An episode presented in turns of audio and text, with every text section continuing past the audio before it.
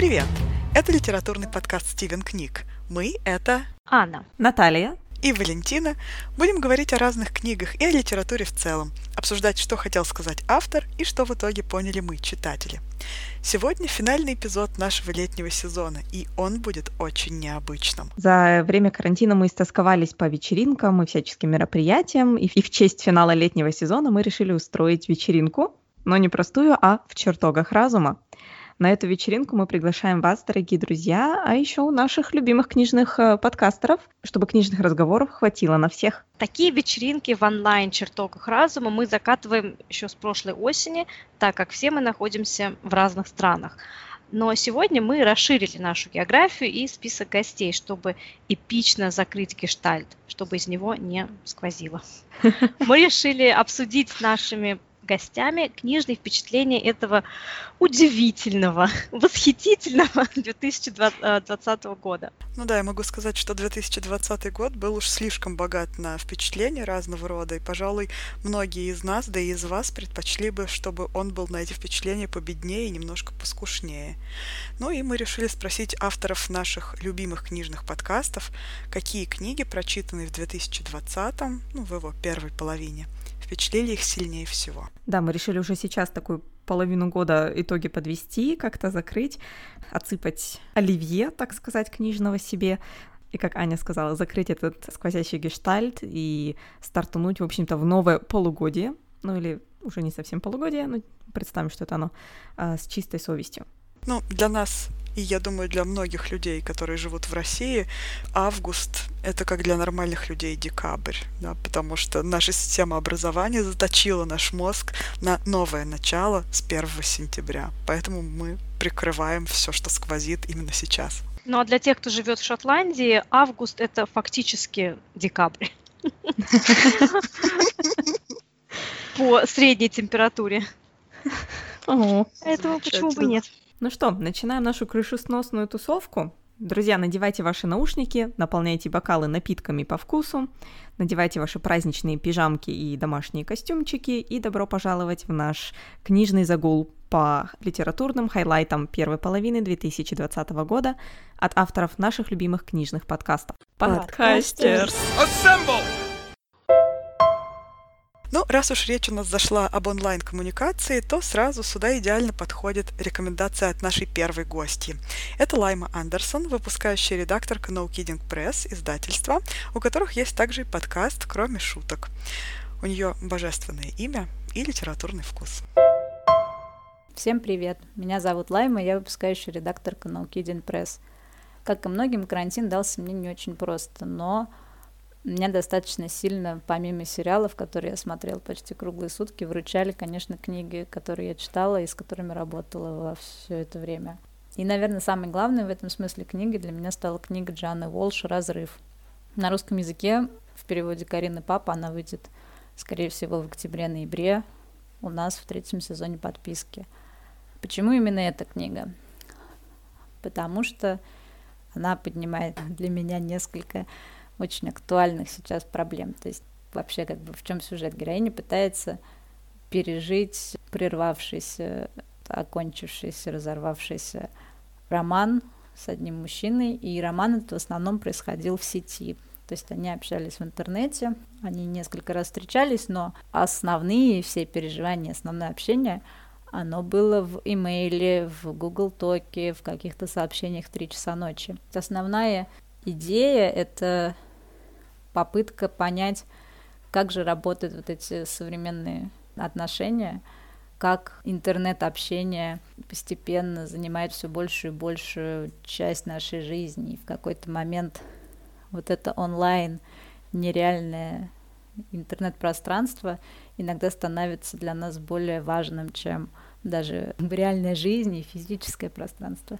Как важно всегда быть на связи, как важно не знаю, поймать точку Wi-Fi, чтобы прочитать какое-то сообщение и сразу же на него ответить, и как даже когда общение в основном происходит в интернете, и даже когда этот роман до конца нельзя назвать романом, иногда возможно, как это все действительно становится важно и равноценно каким-то другим переживаниям, и как больно и тяжело переживать конец даже таких отношений, И это достаточно интересно, потому что, я думаю, мы все сейчас заложники интернета в той или иной степени.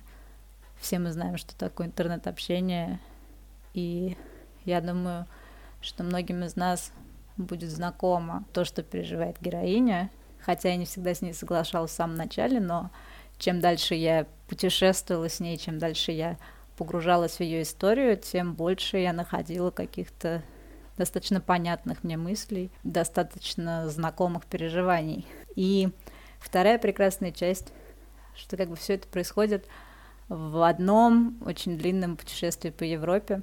Это путешествие из Лондона в Париж, из Парижа в Рим, из Рима в Софию, в Афины, в Будапешт, в Амстердам, в Берлин, снова в Париж. И как бы не имея возможности выйти из дома, не имея возможности уехать, это было для меня достаточно важно, вот это путешествие и возможность посмотреть глазами героини на Европу и пережить какую-то ее историю, которая достаточно захватывающая в какой-то момент для меня стала. И поэтому эта книга, можно сказать, спасла меня от бесконечного уныния.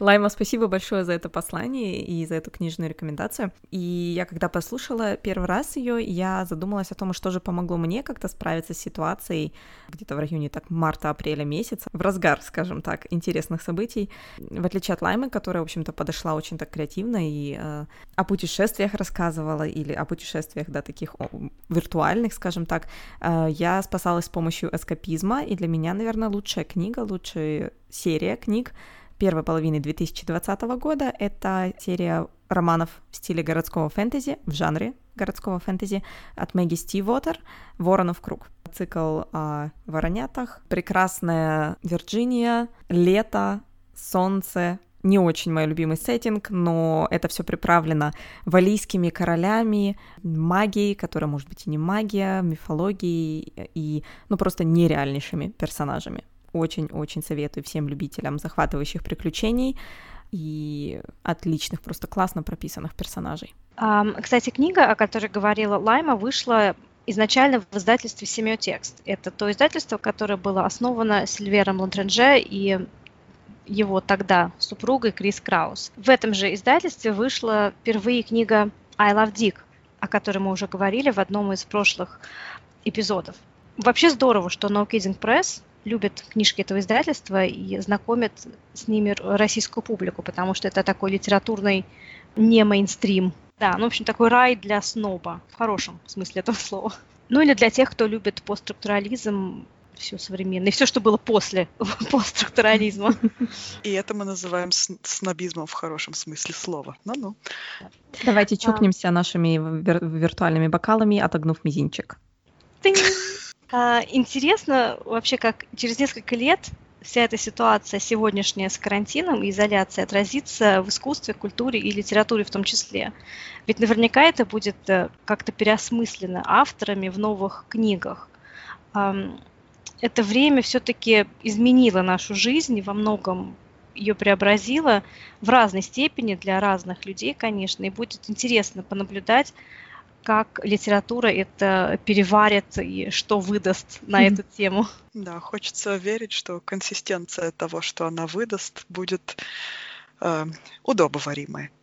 Вот как э, Галина Языфович где-то писала в Фейсбуке, что последняя книга Барса «Человек в красном пальто» на самом деле о Брекзите что уже вот достаточно недавнее событие, а о нем уже пишут книги. Значит, скоро должны выйти книги и о ковиде. Я помню, как у нас начинались еще в университете, в магистратуре дебаты, когда вот только Брекзит и все дела.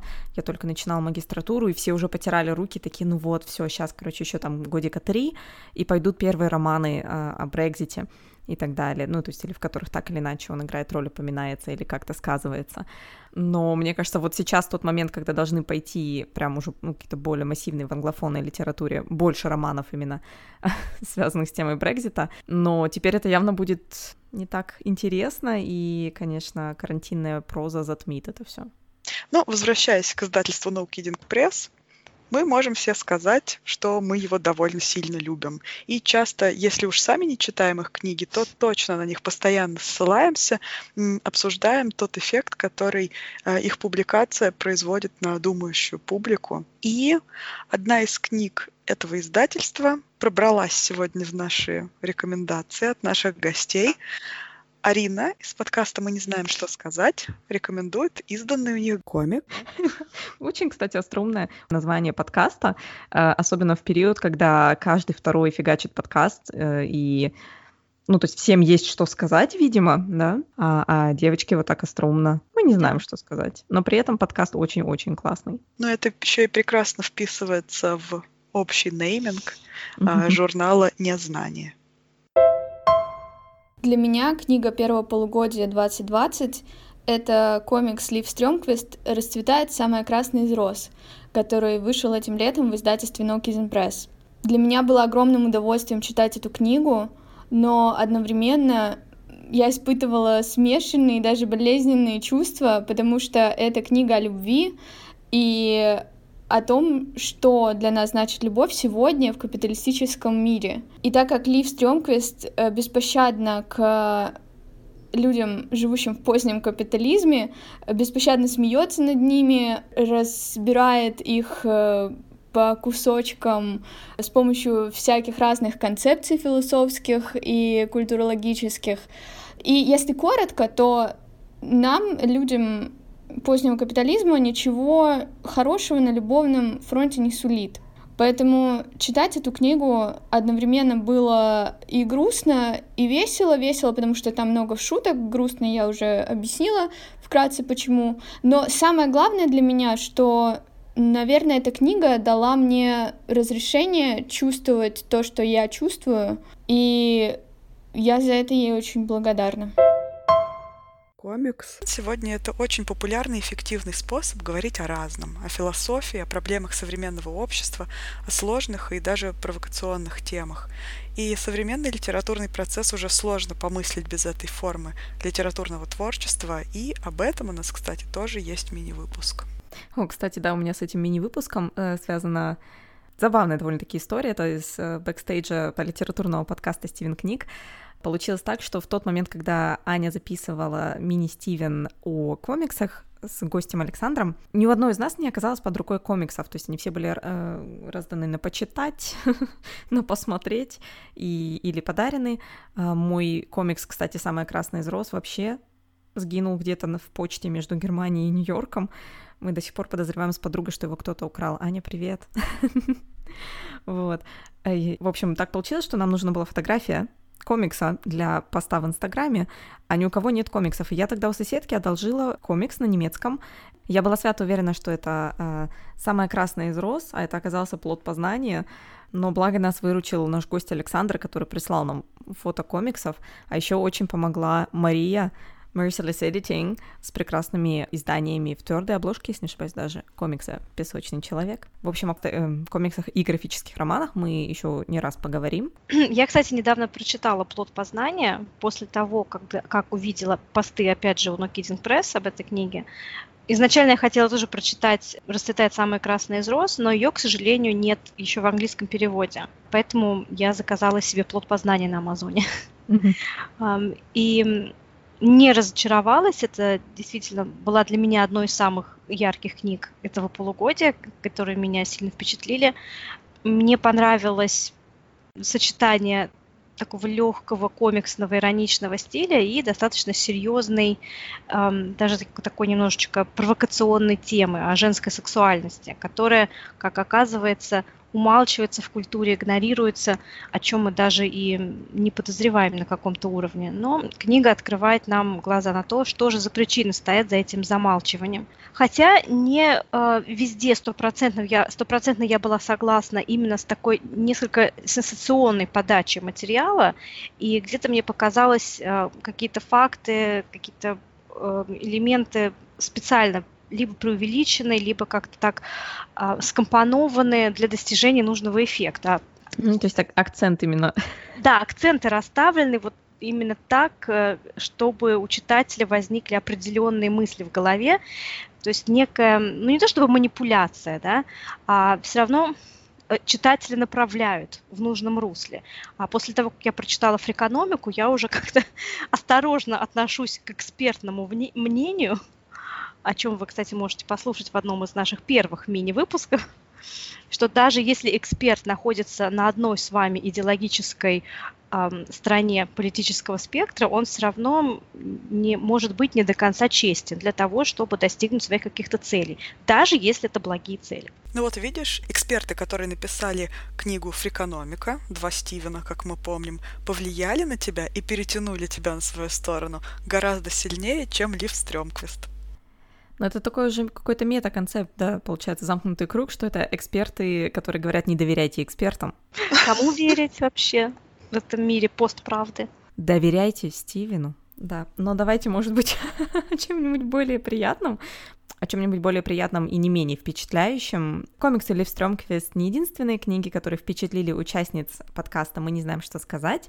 И вторая рекомендация нам пришла от Сани, и она расскажет нам про книгу Ксении Букши Одна из лучших книг, которые я прочитала за последние полгода, это, пожалуй, э, новый роман петербургской писательницы Ксении Букши «Чуров и Чурбанов». На мой взгляд, это один из лучших современных текстов о двойничестве и один из лучших современных текстов, который наследует э, традициям так называемого петербургского текста как такового.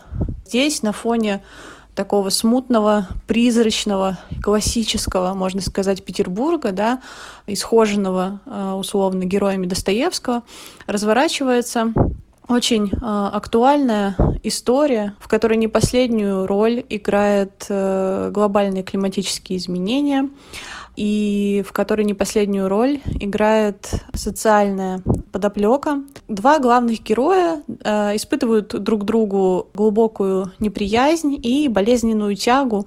Это два бывших одноклассника, а, кажется, полностью противоположны друг другу по характерам, но, тем не менее, их сердца бьются в такт. И, собственно, вот э, на этой теории о синхронном сердцебиении и строится э, сюжет романа. Букша очень э, умело обыгрывает рифмы, реальности и вездесущий образ вот этого сердца, которое появляется то в виде куриных сердечек, то в виде черной валентинки. Вот этот образ как бы сбивает естественное дыхание романа, и мы можем замечать постоянную аритмию, да, то есть э, сюжет движется как будто бы толчками, поэтические образы сменяют друг друга быстро, кадры сменяют друг друга быстро. И в этом смысле новый роман Букши тоже очень киношный. То есть э, Букша умело обращается с приемом монтажа, и в сборнике открывается внутрь. И в этой книге также кадры, эпизоды сменяют друг друга очень быстро, и они очень яркие. В общем, наверное, я порекомендовала бы эту книгу всем, кто неравнодушен к Петербургу, актуальному и традиционному, и всем тем, кто э, любит выискивать неочевидные рифмы и кому не чужда идея о вариативности и двойственности реальности. Ну вот, наконец, добрались мы и до русской литературы, и для меня русская литература современная — это что-то прекрасное, потому что она радует разнообразием тем, разнообразием литературных форм, и мне кажется, что в нашей стране есть очень много новых талантливых авторов, а, молодых и сравнительно молодых. Например, в этом году я прочитала гораздо больше современных русских романов, чем, возможно, за несколько предыдущих лет. И могу сказать, что большинством из них я осталась довольна или даже очень довольна. Кстати, а, про русскую литературу, мне кажется, мы все немножко при, при, как, расширили свой а, запас прочитанной русской литературы, отчасти за счет Стивена Книга.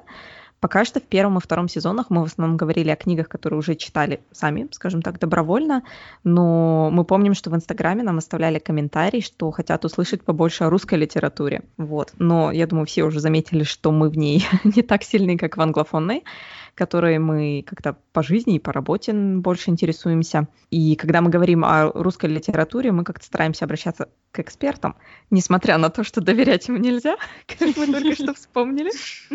А, вот как жить? Вот это вот, вот это на самом деле все равно же постмодернизм. Это отсутствие нарративов, каких-то границ и четких указаний. Это еще и поздний капитализм, который так популярен сегодня в литературной тематике. В общем, когда речь идет о русской литературе, у нас у всех еще такой какой-то открытый гештальт, да, и кажется, что написано и создано еще далеко не все, особенно нашим поколением, для нашего поколения. В общем-то, нас ждет еще много всего интересного. Не знаю, приятного или не очень. Как бы литература далеко не всегда приятно бывает, да, но чего-нибудь интересного она нам да покажет. Ну, кстати, не то, что, может быть, э, не создается хорошая литература, может быть, каналов продвижения просто не так много, и сложно как-то вот выйти на широкую публику. А может быть, нет, я не знаю. Я, я не эксперт. А, но если помните, один из наших гостей, Алексей Поляринов, а, который сам является писателем, говорил как нам... удачно. Да, да, э, тоже своего рода эксперт, говорил нам, что по сравнению с англоязычной литературой русская весьма провинциальна, находится на периферии основного глобального культурного литературного процесса. И поэтому, может быть, мы и не знаем многих русских авторов, но мы надеемся, что это все-таки изменится. И тут, возможно, вы ждете от нас нового камео от Алексея Поляринова, но нет, не в этот раз, потому что мы все сидим и ждем выхода его нового романа, и вот уж тогда... Ну да, поживем, увидим, а может быть даже и услышим. Но вообще mm-hmm. мы настолько провинциальны в своей русской литературной тусовке, возможно, что у нас есть даже свой русский букер. Но хотя эта премия благополучно закрылась, книга одного из лауреатов этой премии все еще радует и впечатляет нашего следующего гостя Армена и даже Федора. Английский писатель Сомерсет Моэм однажды заметил, что идеальный рассказ — это такая история, которую можно пересказать попутчикам в курительной комнате на корабле. Нас в рамках литературного канала Армена Федор интересуют прежде всего те книги, которые не подходят под это определение. Книги, которые в курительной комнате не перескажешь, потому что им там становится тесно.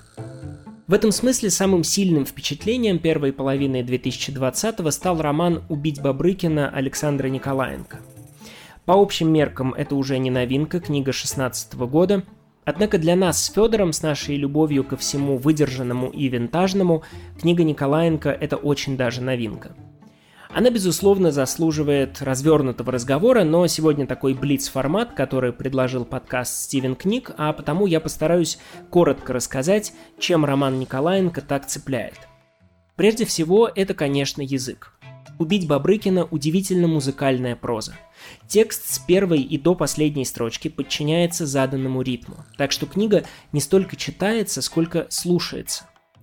И в рамках вот этой ритмики Николаенко использует множество формальных, то есть относящихся к форме, приемов, которые задают настроение и распределяют эмоциональную силу внутри каждой отдельной фразы, внутри предложения, внутри главы и, наконец, внутри всего текста в целом – это потрясающе внимательная работа со стилем, постоянные контрасты, параллелизмы, внутренние рифмы, повторения слов, симметрия и так далее, и так далее. Я зачитаю сейчас один фрагмент с максимальной концентрацией вот этих стилистических приемов, которые задают прозе Николаенко ее уникальный характер. Фрагмент, который в курительной комнате на корабле можно было бы пересказать шестью пресными словами. Дети смотрят вокруг через осколок бутылки зелеными щеками улыбаясь, в зеленой куртке и зеленой шапке, в зеленых сапогах, колготках и с зеленым носом стояла Таня. За спиной ее, зеленое, как светофор, включилось солнце. В зеленом небе салатовые плыли облака, зеленые сугробы лежали на земле зеленые у подъездов, и окнами зелеными смотрели зеленые дома.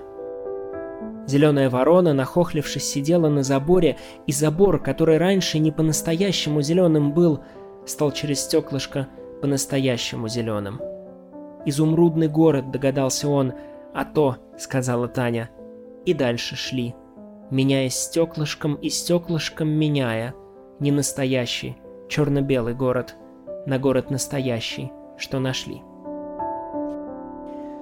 Разумеется, вот такое слияние прозы и поэзии сразу напоминает о проэзии. Так называл свою стилистику Саша Соколов, великий русский писатель, автор школы для дураков – Николаенко часто сравнивают с Сашей Соколовым, сравнение, которое с одной стороны напрашивается, а с другой необходимо сопровождать его некоторыми комментариями, на которые сейчас нет места и времени, поэтому я поступлю как герой плутовского романа и уже сделав это сравнение, делать его все-таки не стану. Словом, по фрагменту текста, который я зачитал, вы, я думаю, понимаете, почему человек, который заходит в книгу Николаенко как в курительную комнату, узнать сюжет – как правило, уходит обиженный. Форма здесь не просто дополняет, но до известной степени определяет содержание. И именно поэтому «Убить Бабрыкина» такая прекрасная книга. Это, однако, совершенно не означает, что содержания в ней нет. Это трогательная и щемящая история. О детстве без взросления и взрослении без детства. О любви, пронзительно бессмысленной, которая, тем не менее, всему придает смысл. История, в которой ты не столько следишь за сюжетом, не столько движешься по мосту повествования из экспозиции в развязку, а скорее сплавляешься по реке под этим мостом и наблюдаешь за тем, как герои Николаенко идут по нему какой-то своей развязки. Кажется, что очень близкие, вот же они, и можно прикоснуться к ним рукой, а вместе с тем настолько глубоко вплетенные в ткань этого ритмизированного текста, что до них не дотягиваешься. Американский поэт-модернист Уоллес Стивенс однажды высказался в том смысле, что поэзия призвана скрывать то, что лежит на поверхности. Убить Бабрыкина – это как раз тот случай, когда эта формула блестяще воплощена в прозе. На сегодня пора заканчивать, но я очень надеюсь, что на волнах литературного канала Армена Федор мы однажды расскажем про роман Николаенко более подробно. А пока это был Армен Захарян, специально для подкаста «Стивен Книг».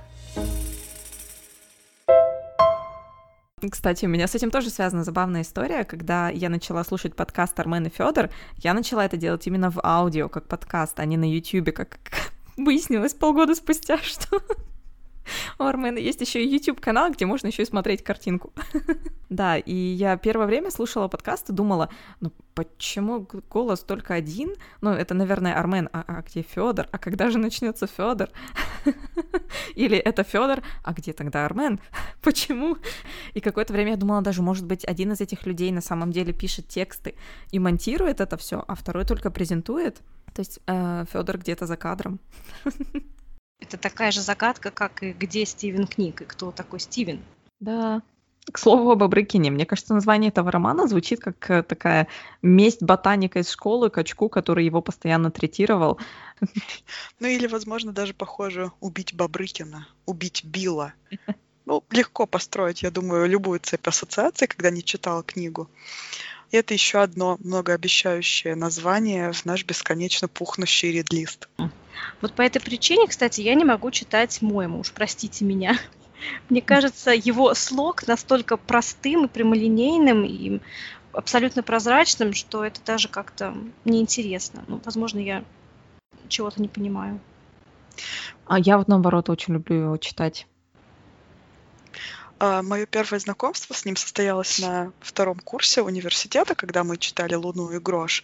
И тогда его слог, по причине моей низкой языковой квалификации, казался мне дико сложным. А вот когда я начала преподавать и перечитала эту книгу, я поняла, что на втором курсе я не поняла ничего не только из-за того, что я не понимала каких-то отдельных слов, а потому что я была не в состоянии распознать многочисленных аллюзий, отсылок, которыми э, просто нашпигованы его романы, поэтому тут я не могу согласиться, что он так уж просто, каким хочет казаться. Пожалуй, он просто пытается быть привлекательным максимальному количеству людей, но приберегает множество пасхалочек для тех, кому хочется чего-нибудь погорячее. Mm-hmm. Такой двойной удар, да?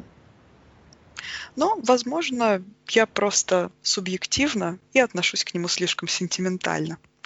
Ну, а если уж говорить про действительно идеальный баланс формы и содержания, то для меня лучшим романом первой половины 2020 года стал роман «Поистине Исполин», а, в котором есть место и прекрасной, увлекательной истории и замысловатой композиции.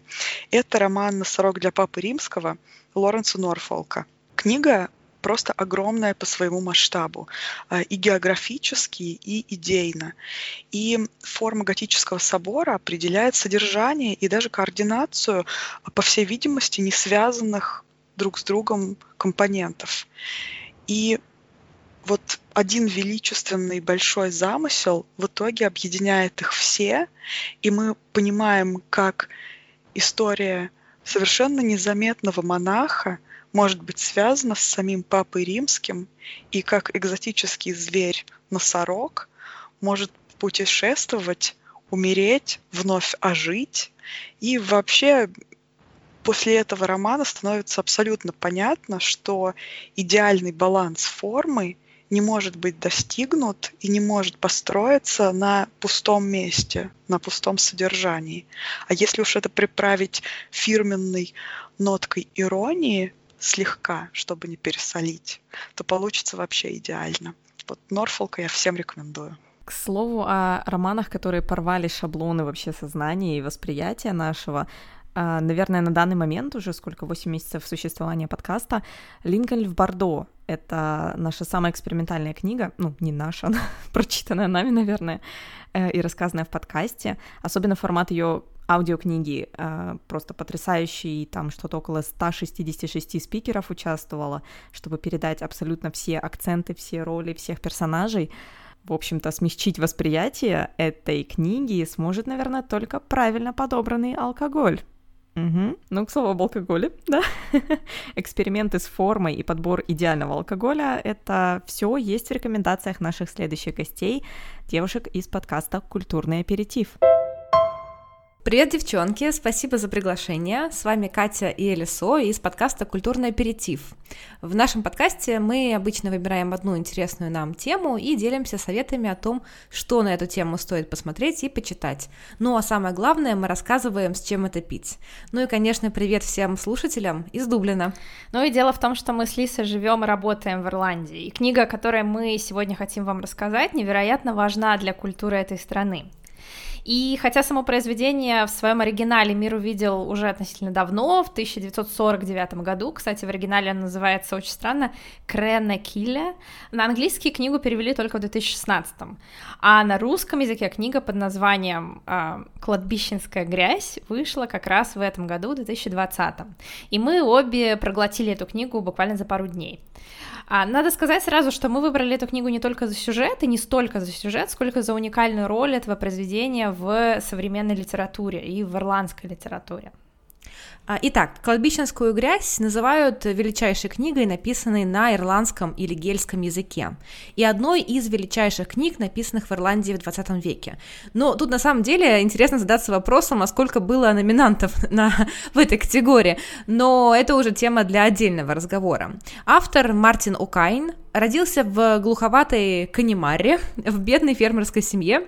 В отличие от всемирно известных соотечественников, которые писали романы про Ирландию и ирландцев на европейский манер, сидя за столиками парижских кафе, это, если что, камень полетел в огород Джеймса Джойса, Мартин О'Кайн пошел по другому пути, он на умирающем гельском или ирландском, на который современную литературу вообще никто а, никогда не переводил, никогда не издавал, Писал он прежде всего для своего народа, так как аудитория его произведений по понятным причинам а, была весьма ограничена.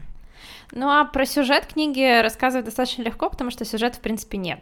Вся книга это поток диалогов, э, диалогов мертвых на кладбище, где-то в Канимаре во времена Второй мировой войны. А все эти мертвые, они вроде бы как даже не сильно заметили, что умерли. Они медленно разлагаются, но сохраняют самосознание, так как больше в могиле им заняться нечем, и они продолжают мусолить свои земные дела. Самое интересное в этой книге — это э, перевод. И вся история о том, как эту книгу переводили, это отдельная драма. Прошло 66 лет, прежде чем кто-то отважился перевести книгу с гельского на английский. Почему так долго? Говорят, что сначала издатель был против э, перевода, потому что он был против доминирования английского языка во всемирной литературе и, в принципе, просто отказывался искать переводчика. А один из предложенных переводов был отклонен, потому что звучал слишком по-дублински. А потом еще долго просто никто не осмеливался взять книгу в перевод, так как передать интонации и смыслы оригинала на другой язык было практически невозможной задачей. Ну и вот в 2015-2016 выходит сразу два э, перевода на английский язык. Э, в первом варианте книга звучит э, The Dirty Dust, э, во втором варианте Graveyard Clay. Говорят, что один из этих переводов более адаптирован для современного читателя с адаптированной измененной ирландской грамматикой, а, однако в этой версии, как говорят, звучит больше голос переводчика, чем самого, самого автора. Ну, а что во всем этом для русского читателя? Конечно, мы не сможем оценить важность этого романа для гельского языка. Хотя то, что мы вот слышим сказать ежедневно объявление остановок в местных трамваях на гельском, уже о чем-то говорит. А, но и русский читатель может найти тут важные смыслы. Например, о том, а, что мелочность и жизненная суета, она универсальна, от крупных мегаполисов до тихих кладбищ Канемары. Ну и, конечно, окунуться в мир, где никто никто просто не заметил раздирающей Европу на части кровавой Второй мировой войны. Мы рекомендуем вам не только прочитать эту книгу, но и узнать чуть больше про историю ее создания и перевода, а может быть и про историю этих мест и уклад жизни народа, диалоги которых вы услышите в самой книге. Ну а слушатели нашего подкаста «Культурный аперитив» знают, что в каждом нашем выпуске мы еще и выбираем вино. И мы решили не делать исключения даже сейчас. Если вы решили почитать «Кладбищенскую грязь», а, мы рекомендуем вам налить бокал Каберне Франк. Каберне Франк по своей сложности и композиции как раз напоминают историю нашей книжной рекомендации. Сложность этому винному сорту добавляют едва уловимые ноты перца, дополненные нотой, нотами красных фруктов, сливы или клубники. Вообще перец в вине — это отдельно очень интересное явление, а когда, например, его слишком много, то считается, что вино плохое и, возможно, испортившееся. Но когда его чуть-чуть, то это добавляет изысканности определенной а, вину. Но об этом мы как-нибудь расскажем вам в нашем подкасте. Вообще, Наташа и этот подкаст слушала до того, как это стало мейнстримом. Я слушала подкаст «Культурный аперитив», еще когда у него было другое, не менее очаровательное название. Он назывался «Две девицы под окном». И мне кажется, в тот период был записан э, их самый крутой выпуск, мой самый любимый у них выпуск о Париже, о всяческих литературных и культурных салонах, и алкоголе. И, кстати, очень советую заглянуть в Инстаграм девушек, потому что у них там еще можно посмотреть на все те напитки, о которых они так приятно рассказывают в выпусках. Угу. Да, вообще-то Таша наша доблестная разведчица в стан других подкастов и открывает нам неизведанные территории, заставляет нас всячески оккультуриваться, и мы благодарны, Наташа, тебе, и на самом деле очень сильно благодарны э, создателям этих великолепных книжных подкастов, потому что мы пытаемся у вас, дорогие друзья подкастеры, учиться лучшему. И безумно рады, что такие прекрасные гости почтили наши чертоги разума своим присутствием. Ну, а говоря о той книге, которую нам посоветовал подкаст «Культурный аперитив», а, занятно, что появляются переводы с таких нераспространенных языков. Но правильно ли это, не нужно ли их переводить? Ведь автор, наверное, с какой-то целью пишет на таком локальном языке, на котором говорит малое количество людей. Наверное, это такой нек- некий инсайдерский артефакт, предназначенный только лишь для носителей этого языка. Поэтому должны ли мы туда соваться и переводить это, выносить это на широкую публику? А, ну, слушайте, это такой тоже очень большой вопрос, о котором, наверное, можно записывать отдельный эпизод и, наверное, даже большой, о том, на каком же языке писать. Это ведь один из, да, вот этих вопросов э, постколониальных, о которых еще и Фанон, и Саид, э, и другие теоретики дискутировали.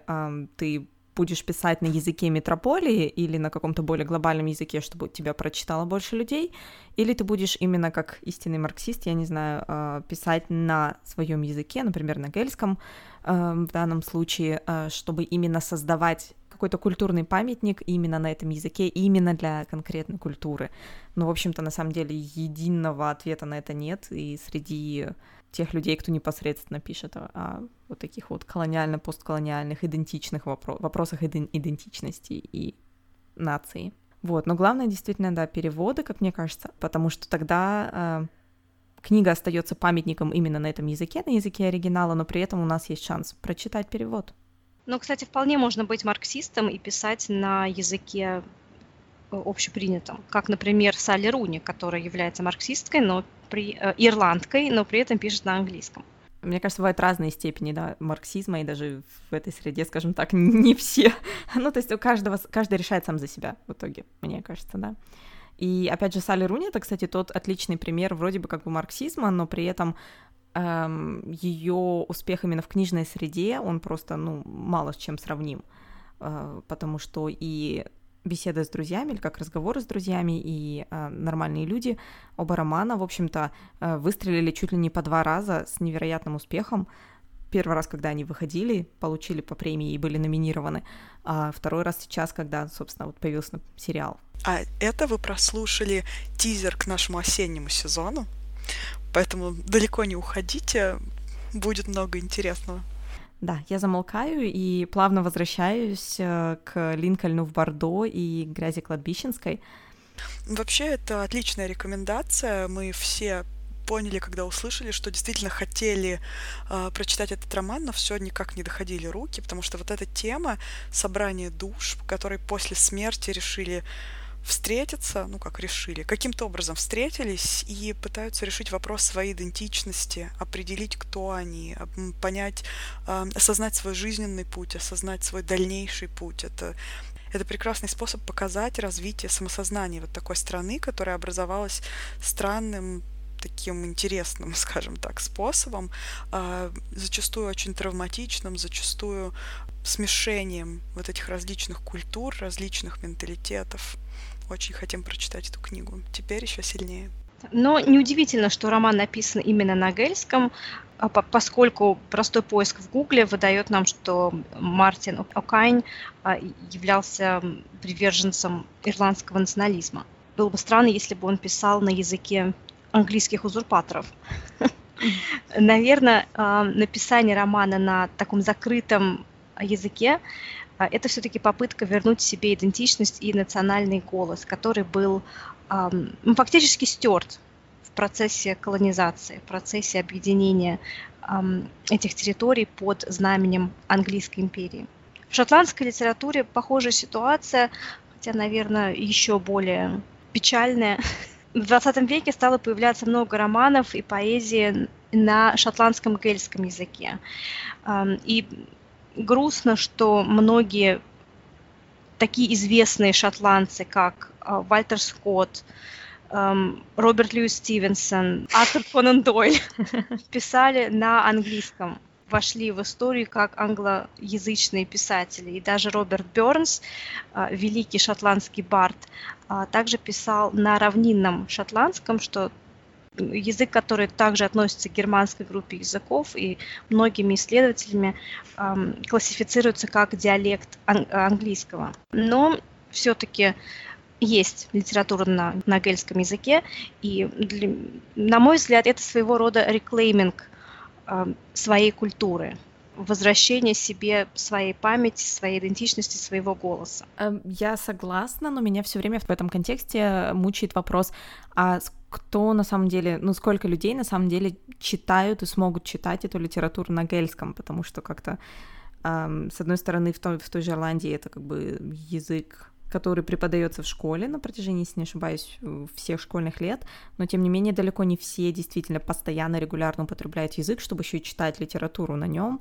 То есть вот э, знатоки среди наших слушателей, если есть, оставляйте комментарии, было бы интересно обсудить. С одной стороны, э, реклейминг своей культуры, своего голоса, это, конечно, хорошо, но с другой, это часть наблюдающейся во всем мире сейчас тенденции э, к отделению, к дроблению. Э, все хотят от всех отделиться. Как-то вот мир распадается на какие-то мелкие группы, мелкие ниши, и каждая эта ниша требует своего голоса, требует своих прав с одной стороны, это здорово, это хорошо, это постколониально, это э, круто, но с другой, сколько можно дробиться? Может быть, нам пора объединяться? Мне кажется, что это активная тенденция к дроблению и к репрезентации. Это реакция на культуру глобализации, которая какое-то время назад была доминирующей и вызывала огромные споры по поводу как раз по поводу стирания культур, по поводу исчезновения многих идентичностей. И вот, мне кажется, сейчас как раз идет волна отката вот от этой повальной глобализации, непродуманной и невыстроенной. Интересно, как это уже сейчас начинает переосмысливаться в литературе. Мне недавно попалась э, книга нового молодого шотландского писателя М. Джей Николса. Он еще настолько молод и нов, что пока еще не вошел в аналы Википедии. Да, я его э, начала читать, все еще читаю, поскольку Стивен книг отвлекает от прочтения книг как это не парадоксально. А, роман называется «Шотландия перед взрывом» Scotland Before the Bomb. Scotland Before the Bomb. Это своеобразная антиутопия о том, как а, после референдума о независимости Шотландия таки обрела независимость, и это спровоцировало такую цепную реакцию а, во многих шотландских регионах, каждый из которых тоже захотел заявить о независимости. И в результате Шотландия оказалась раздроблена, как когда-то она и была да, в средневековые времена, но не на кланы, а на вот такие независимые регионы.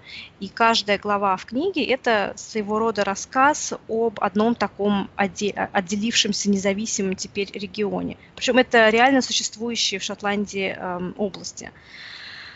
Стиль и язык э, автора очень похож на стиль эм, книги «Автостопом по галактике» Дугласа Адамса. Такая шуточная хроника.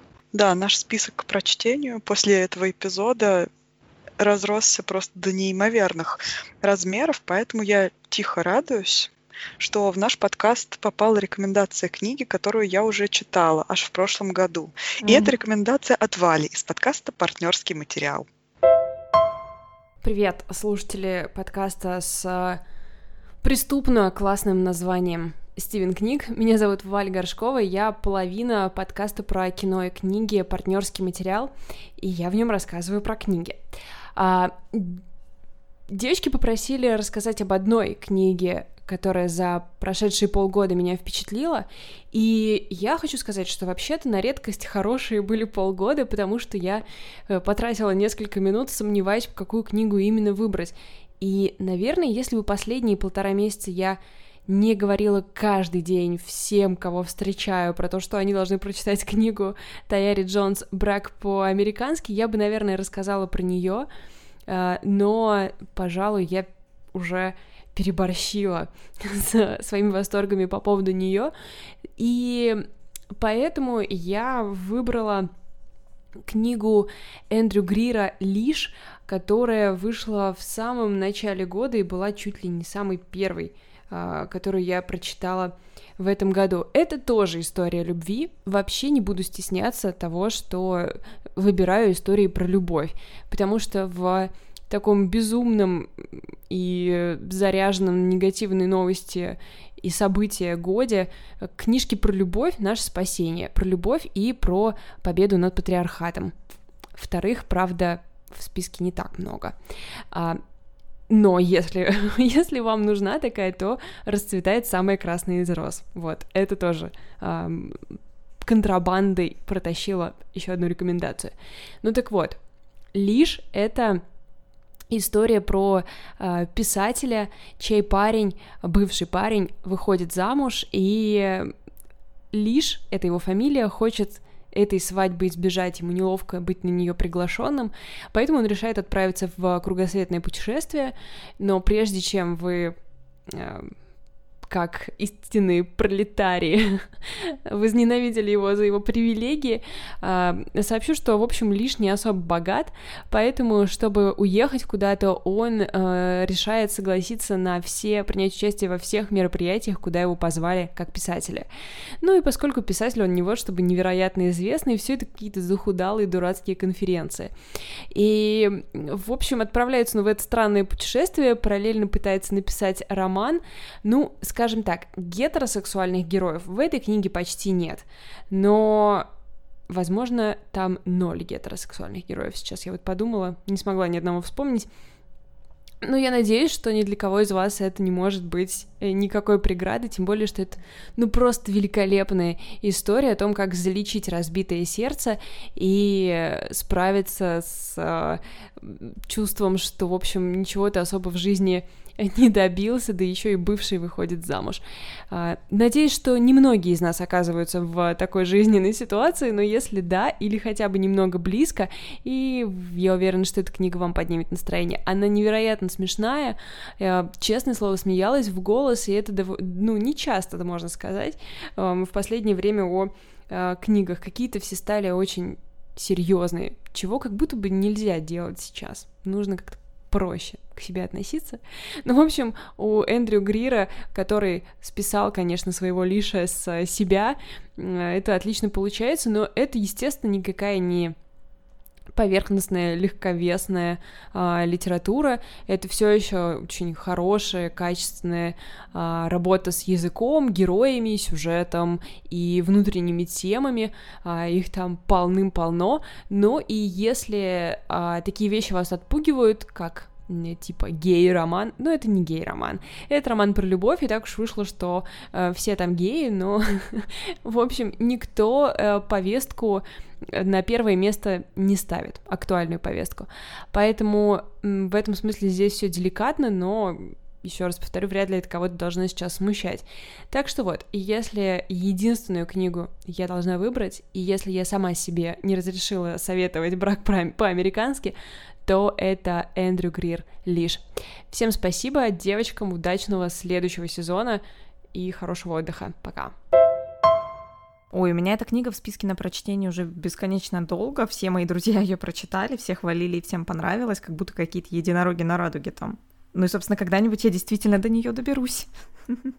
Валя, ну раз ты из, из нас, из всех читающий, будешь э, экспертом по этой книге, как тебе? Сначала книга у меня не вызвала какого-то энтузиазма, потому что это было похоже на такую версию «Ешь, молись, люби» на минималочках. А к этой книге и фильму я не испытывала особенной любви, особенных эмоций каких-то. Но уже к середине книга максимально раскачалась и очень меня увлекла. Один из самых ярких моментов, который мне запомнился, это когда главный герой на неком литературном мероприятии услышал от представителя истеблишмента, что его книги абсолютно нерелевантны, так как вообще кто он и кто его персонаж. Это обеспеченный белый мужчина, у которого из проблем-то только одна несчастная любовь. Ну, как бы и что, что он гей. А никого не волнуют проблемы человека, у которого есть крыша над головой, стабильная работа и так далее. То есть ему сложно сопереживать, да и гей он вообще какой-то неправильный, его за это даже никто особо не унижает, и собственно, этот герой должен сойти со сцены, его совсем не хотят печатать. Но вот мое личное мнение состоит в том, что Наверное, каждый автор найдет своего читателя, которому будут близки те проблемы, которые освещает именно он. И, естественно, мы все понимаем, что в мире есть более серьезные проблемы, чем какие-то любовные неурядицы или там бытовые сложности с поиском работы там, или с самоопределением. Но я честно не думаю, что за это их нужно радикально так выдворить из литературы. Ирония в том, что он услышал это от представителя истеблишмента. Как бы, а судьи-то кто в этом случае? Ну, Но, знаете, по той же логике, какие могут быть проблемы и кому интересны проблемы, я не знаю, там, а, Андрея Балконского и Пьера Безухова. Какие вот у них проблемы? Два богатых белых мужчины, которым все фактически досталось по наследству, ну, Пьеру с небольшими сложностями, но все же, и которые весь роман мучаются тем, что не те женщины им попадаются в жизни. Ну что, мы сейчас послушали столько разных классных рекомендаций, которые запустили такой какой-то яростный мыслительный процесс, который сейчас очень сложно лично мне кон- контролировать, но давайте попробуем, может быть, прийти к каким-то э, общим темам, может быть, есть что-то, что мы можем выделить и как-то привести к общему знаменателю то, что волнует читающих людей в это, ну, не побоюсь этого этой банальщиной в это неспокойное время? Во-первых, наверное, э, это идея, это тема позднего капитализма. о нем модно сейчас говорить, и многих эта тема волнует. Наверное, это естественно, потому что какой-то кризис все-таки капитализм, очевидно, переживает, и нам всем интересно, что же дальше, какой следующий шаг, какой эм, следующий этап, и чем все это закончится, и когда уже этот чертов капитализм развалится наконец, да? И, и, и чем это кончится, да? То есть, да, и, и что настанет после. Потому что Карл Маркс говорил о том, что а, одна формация неизбежно должна од, од, однажды закончиться на какой-то кризисной ноте и начаться другая. Но вот что начнется дальше, пока мы не знаем. А Фукуяма говорил, что история закончилась, поэтому этих экспертов слушать. А дальше начнется метамодернизм, Наташ, готовься. Да, еще о позднем э, капитализме можно порекомендовать книгу э, Крис Краус Торпор, которую я тоже все еще пытаюсь прочитать. Персонажи, которые также основаны на Крис и ее мужа Сильвере, но теперь их зовут Сильви и Джером.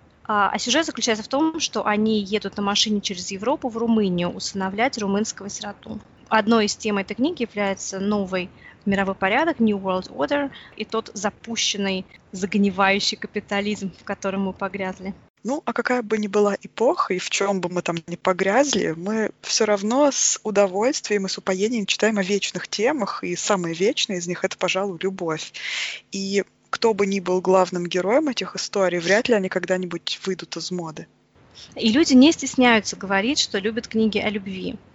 А, это, наверное, есть тот переход через зеркало иронии в новую чувствительность, к тому, о чем мы не говорим, к тому, что нельзя называть. Да, мы, бо- мы боимся этого слова на «м», потому что мы боимся того, что Наташа вырежет это и вообще все вырежет честно. Не пропустит цензура, да. Да, вообще вот эта власть, которая Наташе дарована в определении формы наших выпусков и редактировании элегантности наших формулировок, это то, что преобладает во вкусе наших сегодняшних собеседников. Форма. То есть книги с необычной и какой-то особенной литературной формой. Пару слов о форме и э, именно форме наших выпусков мы видим по статистикам, что очень много вновь прибывших, скажем так, слушателей слушают наш самый первый эпизод, в котором просто мы, мы любя зовем его Фран- Франкенштейном, потому что там очень сильно, конечно, слышно монтаж. Действительно, да. И эм, совет всем, кто нас слушает, начинать слушать нас с последних эпизодов, а потом заглянуть туда, потому что мы все-таки улучшаем качество собственной работы. Но, несмотря на все шутки монтажа, подкаст Стивен Книг не был бы вашим любимым литературным подкастом, если бы в споре не рождалась истина в виде безумных теорий от Анны. Прошу в студию. Но это даже не столько теория, сколько такая связующая парадигма, в которую незаметно вписался наш сегодняшний разговор. Та самая парадигма, которую описал гениальный наш любимый отец-вдохновитель Фердинанда Сосюр. Ведь даже наш разговор о разных книгах, рекомендованных разными людьми, оказался помещен в рамки дихотомии и оппозиций – Смотрите, мы говорим о литературе глобальной и о литературе локальной. Мы говорим о вечных проблемах и о актуальном, о здесь и сейчас. Мы говорим о противостоянии формы и содержания. И если вы помните, в седьмой функции языка, в первой книге, которую мы обсуждали в нашем подкасте, ведь, да, то, что mm-hmm. нас объединило. В этой книге любой разговор также был помещен в рамки этих противостояний, противостояний каких-то дихотомий, обозначаемая, обозначающая реальность, фикция, капитализм, коммунизм, барокко, классицизм и так далее. И вот смотрите, так и мы вот начитались и ведем разговор в терминах структурализма. Mm-hmm. Mm-hmm. Ну вот можно взять эту дихотомическую теорию и поместить в нее все сегодняшние рекомендации и подумать о них в рамках именно философских дихотомий. Ну, или можно просто прочитать эти книги и сравнить свои впечатления с отзывами наших гостей. Как это сделаем мы? Тогда вам откроется матрица реальности. У, вечер перестает быть томным. Друзья, мы оставим на нашем сайте ссылки на все великолепные подкасты, которые вы частично послушали сегодня. Спасибо, что вы с нами. На этом, наверное, мы завершаем наш летний сезон. Да? Впереди вас ждет только небольшой эпилог, который выйдет через пару дней. Э, не забывайте заглядывать к нам на Patreon, где с окончанием летнего сезона жизнь не заканчивается. Это как Нью-Йорк, он никогда не спит. И жизнь там только начинается. Э, и без вас там очень-очень скучно. Да, спасибо всем большое за внимание и до скорых встреч. Объявляем нашу вечеринку в чертогах разума закрытой. Всем спасибо и пока. Все, домой, домой, все расходитесь. Идите в собственные чертоги. Да, все. Хватит топтаться. Слушайте. Да, а мы желаем вам счастливого пути до ваших собственных чертогов разума.